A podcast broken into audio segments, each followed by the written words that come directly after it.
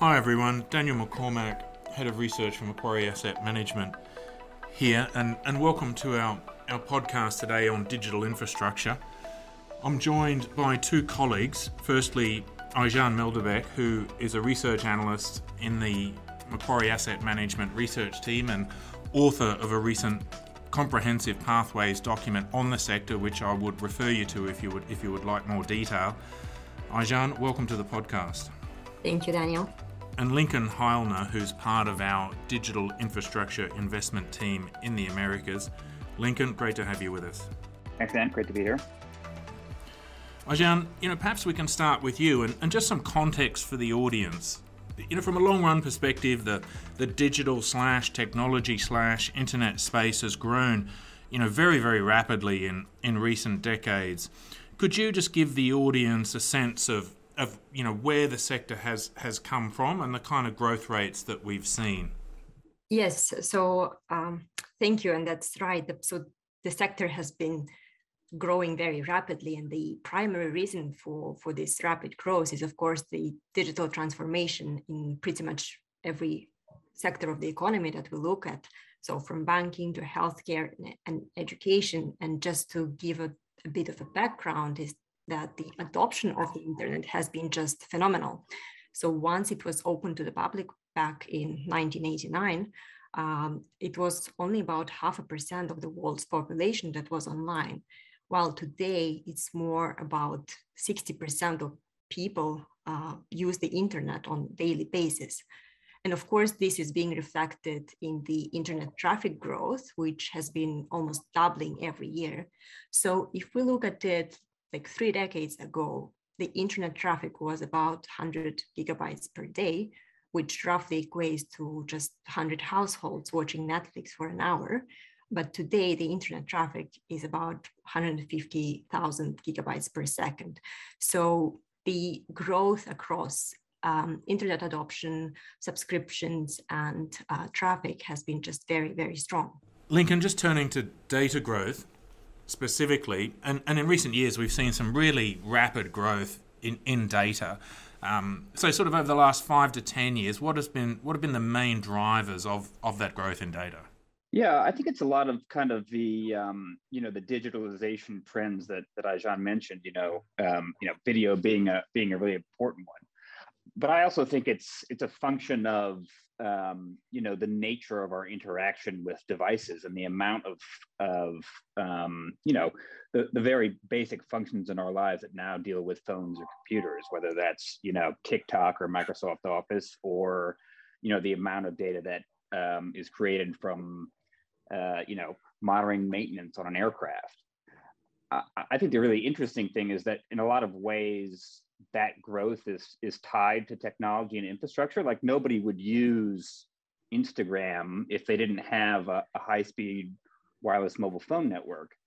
So in a way, what we've seen is really the the improvement of technology and the deployment of infrastructure, whether that's wireless networks, whether that's fiber, whether that's data centers, has really facilitated a total change. And I think the way that you know a lot of us live our lives and work and play so so to me that's the real thing that's changed in the last five or ten years is the the sort of the use case and the infrastructure has aligned um, which has just re- resulted in this explosion of of data use yeah I mean, there's just no doubt that it's absolutely foundational to our to our work lives and our personal lives now. I mean, we just sort of couldn't do without this this sector, which is, um, you know, which is a stark change from sort of 30 or 40 years ago.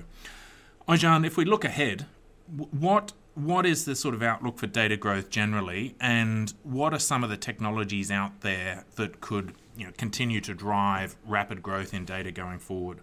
Yes, so a lot of these trends that Lincoln just mentioned are expected to continue growing at strong rates um, let's say double digit rate for videos that and, and, the growth just in general for video content is going to accelerate uh, due to longer viewing times and new types of streaming such as virtual reality for example. And also in addition to data consumption by people uh, the traffic is likely to be driven by the automation of processes uh, the use of internet of things robotics in manufacturing. Uh, we also have digital twins, and, and many other applications. And if, we look beyond, let's say, 2025, there is also a number of new data intensive applications that could be coming.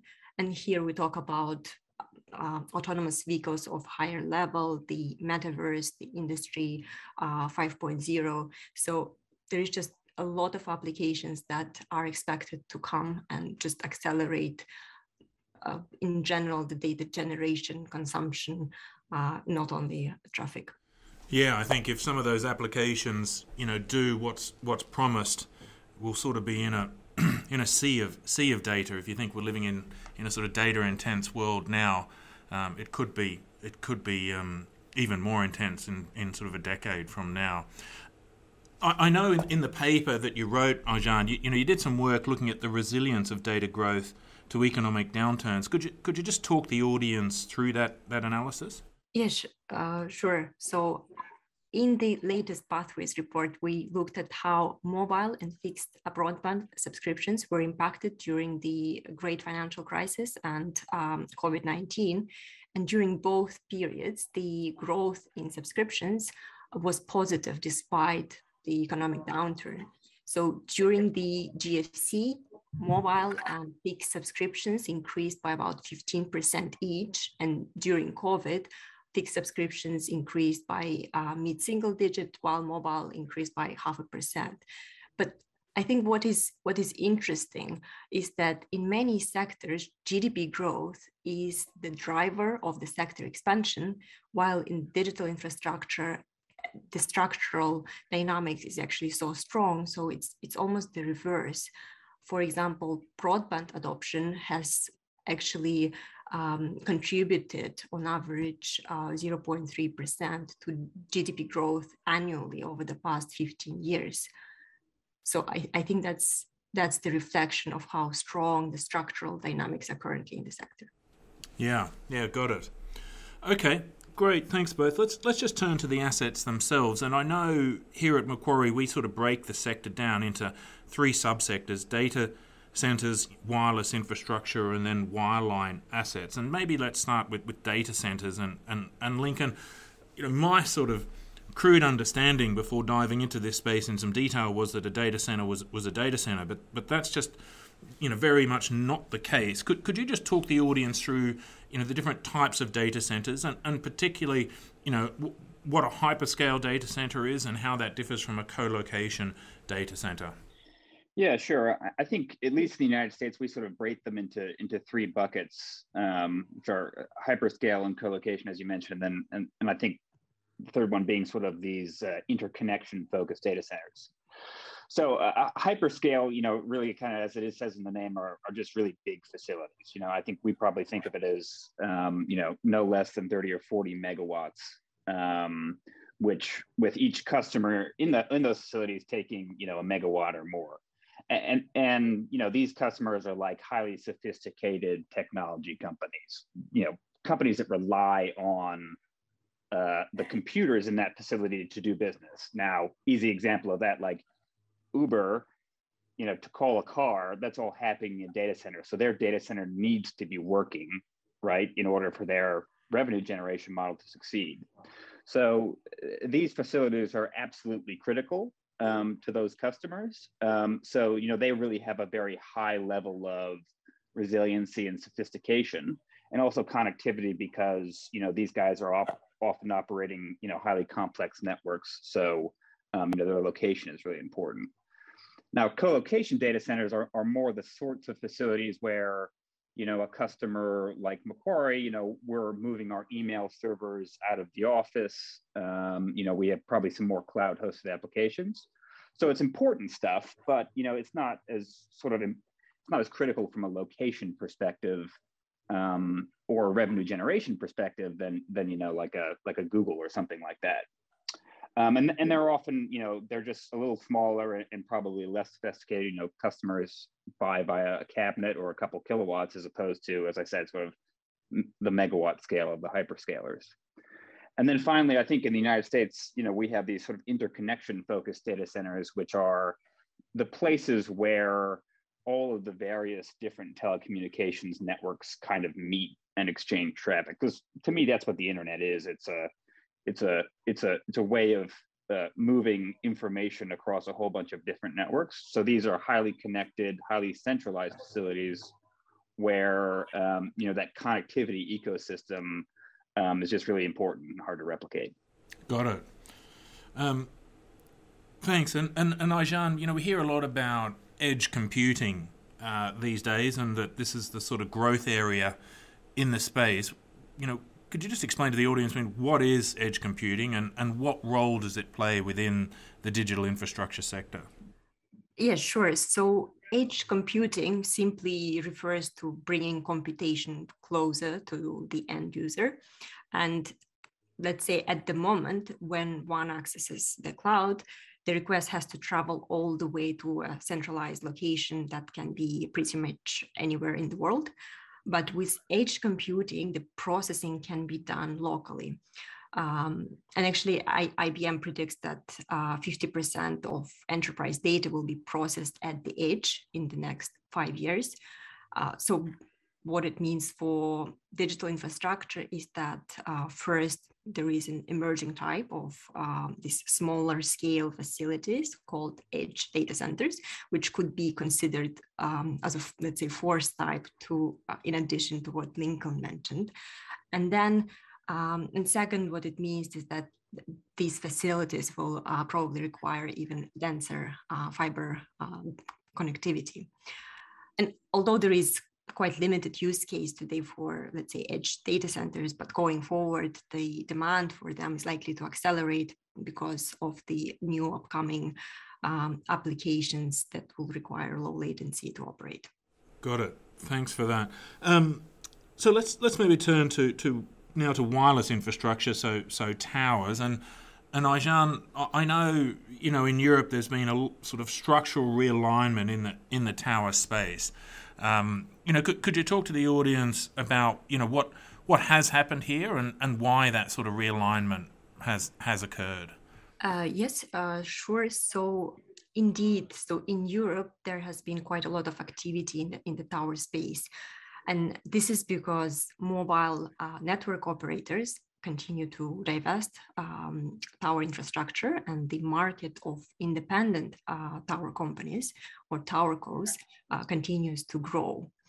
So, and the reason for this is that divesting towers can be beneficial for both mobile operators because they can raise substantial proceeds from the sale and optimize their capital structure, but there are also benefits for tower companies uh, because they can, as standalone companies, they can have higher tenancy ratio and by locating more than one operator on the same tower, it means potentially uh, higher profits.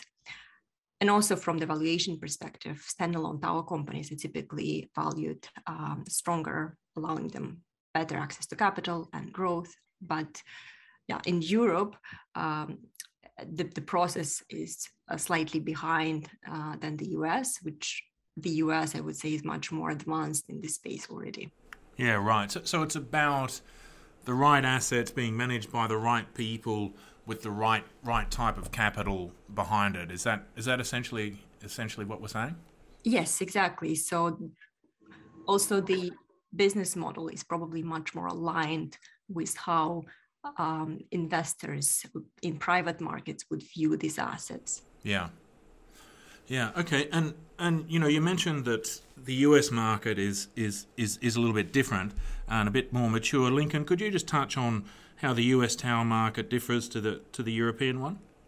Yeah, I think as I mentioned, you know, a lot of the things that I think we're seeing in Europe um, happening now just happened, you know, 15 and 20 years ago in the United States, where the carriers were, you know, facing sort of the 3G build out and were, were very capital constrained. And they looked at these tower assets and, and viewed them as an asset to, to be monetized. Um, and um, you know they sold them to third parties, which sort of gave birth to the to the independent tower industry. Um, and then you know, as time has gone on, you've sort of seen the the growth of call it neutral infrastructure, where people co-locate in each other's towers and you know, I think that's contributed to a very sort of vibrant and robust, um, you know, competitive dynamic here from a from a mobile network perspective.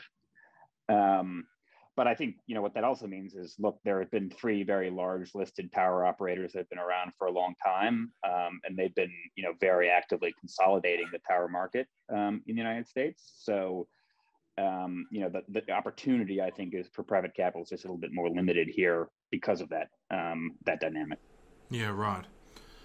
Okay, let's let's turn to fiber, uh, and you know this is an area where there's been huge growth in recent years, particularly, you know, and I'm thinking about Europe here, Aizhan, in terms of the private capital involvement in the in the space. I mean, could you talk about you know why that's happening? Is is it a story similar to towers where um, you know companies are divesting an asset and, and placing it in the hands of people who are specialists in the space and, and having capital backing it that is that is suitable to the time horizon for these assets? Is it is it a similar dynamic?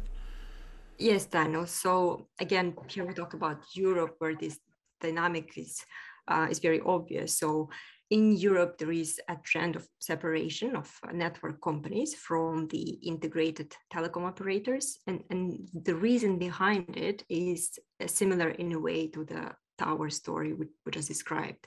So an independent fixed network company or a netco is likely to uh, improve their network monetization by operating on an open access wholesale model.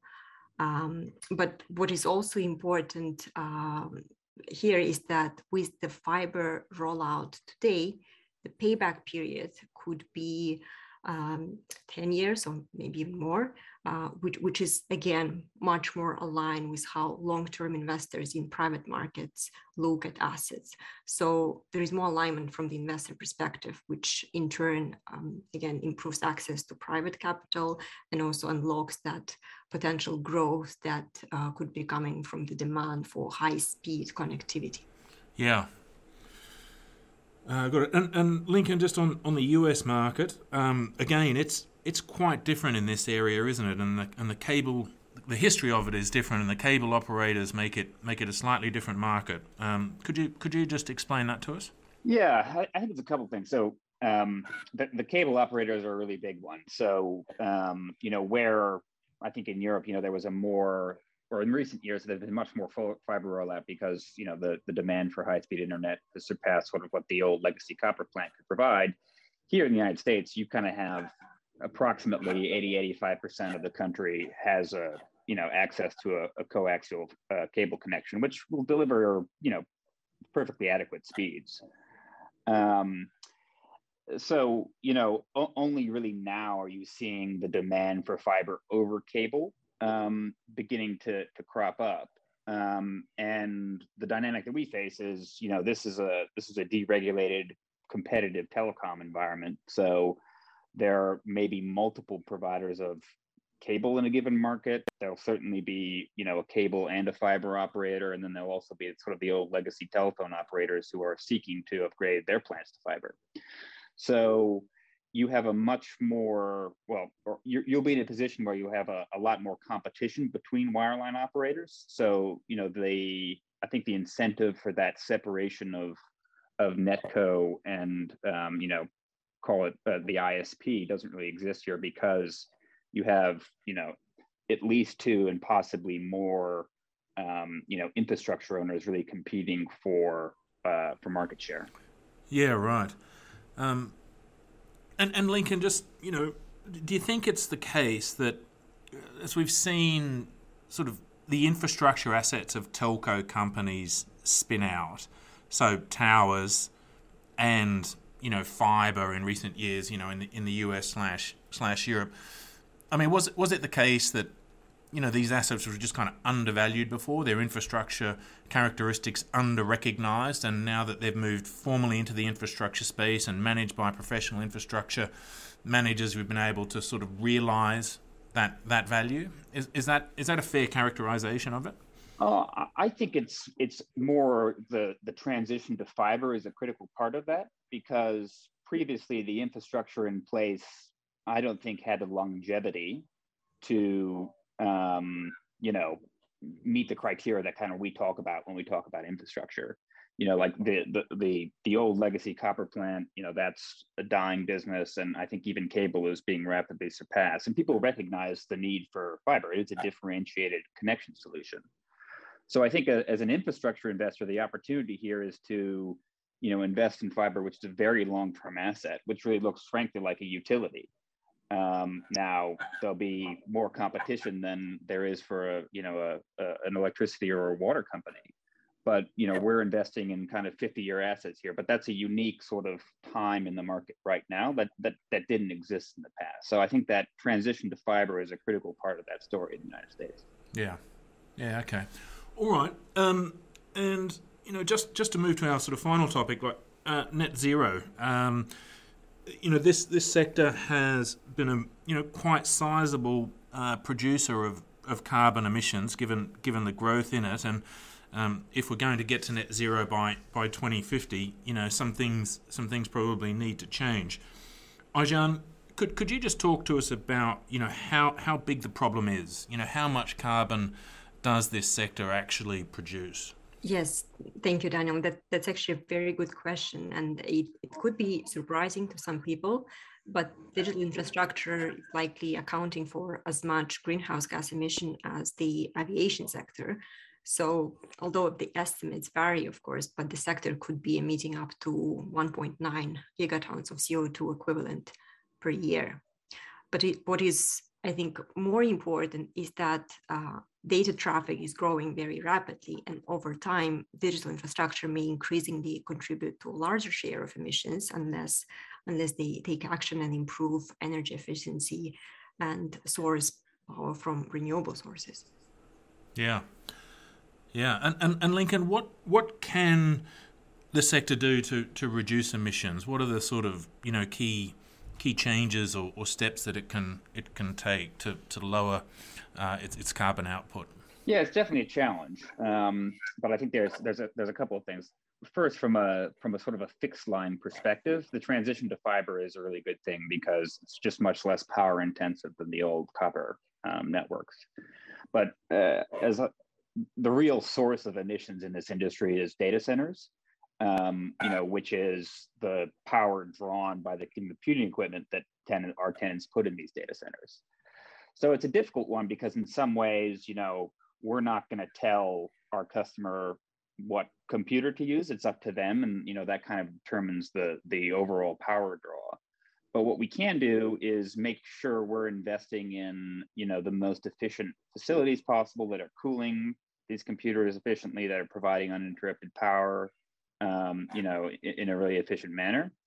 And I think, you know, kind of to me, the ultimate prize is, you know, these customers are always looking for green energy solutions, but the nature of the data center is that reliability is just absolutely critical. So, you know, to the extent that we can help develop solutions and technologies that um, you know allow for the marrying of renewable in, uh, renewable energy and data centers i think that's a really powerful dynamic and you know that involves a lot of things it will involve battery technology um, you know other energy storage opportunities but to, to me that's the opportunity in the future is how can we partner with our customers um, in order to give them what they want, which is green energy, and which is also what we want, which is you know a more sustainable business model. Yeah, yeah, ab- absolutely. Um, thanks very much, both. I mean, it's a it's a fascinating sector, uh, growing you know very rapidly, only becoming more important in our lives and a, and a bigger part of our lives. So I'm sure we're going to hear plenty more about it in the in the years to come. But but thank you both uh, for your time today. And, and, to the audience, thank you very much for listening. If you'd like to know more about the space, please don't hesitate to reach out to your Macquarie sales representative. They can they can point you in the right direction in terms of possibly getting the pathways paper or, or giving you some more information in general.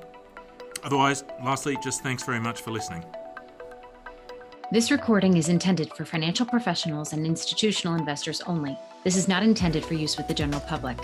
The views expressed in this podcast represent those of the speaker and are subject to change. Nothing presented should be construed as a recommendation to purchase or sell any security or follow any investment technique or strategy, and does not constitute advice, an advertisement, an invitation, a confirmation, an offer or a solicitation to engage in any investment activity, or an offer of any banking or financial service. Throughout this presentation, various securities and companies are referenced. Examples given are for illustrative purposes only and were not chosen based on performance. This is not a recommendation to buy or sell any security. Investing involves risk, including the possible loss of principal. All examples herein are for illustrative purposes only, and there can be no assurance that any particular investment objectives will be realized or any investment strategy seeking to achieve such objective will be successful. Past performance is not a reliable indication of future performance. Before acting on any information, you should consider the appropriateness of it with regard to your particular objectives, financial situation, and needs, and seek advice. No representation or warranty, expressed or implied, is made as to the accuracy or completeness of the information, opinions, and conclusions presented. In preparing this recording, reliance has been placed without independent verification on the accuracy and the completeness of all information available from external sources. Macquarie Asset Management is the marketing name for the asset management division of Macquarie Group. Investment products and advisory services are distributed and offered by and referred through affiliates, which include Delaware Distributors LP, a registered broker dealer and member of the Financial Industry Regulatory Authority, and Macquarie Investment Management Business Trust, a Securities and Exchange Commission registered investment advisor. Investment advisory services are provided by a series of Macquarie Investment Management Business Trusts, other than Macquarie Bank Limited, none of the entities noted in this podcast are authorized deposit taking institutions for the purposes of the Banking Act of 1959 from the Commonwealth of Australia. The obligations of these entities do not represent deposits or other liabilities of Macquarie Bank Limited. Macquarie Bank Limited does not guarantee or otherwise provide assurance in respect of the obligations of these entities unless noted otherwise.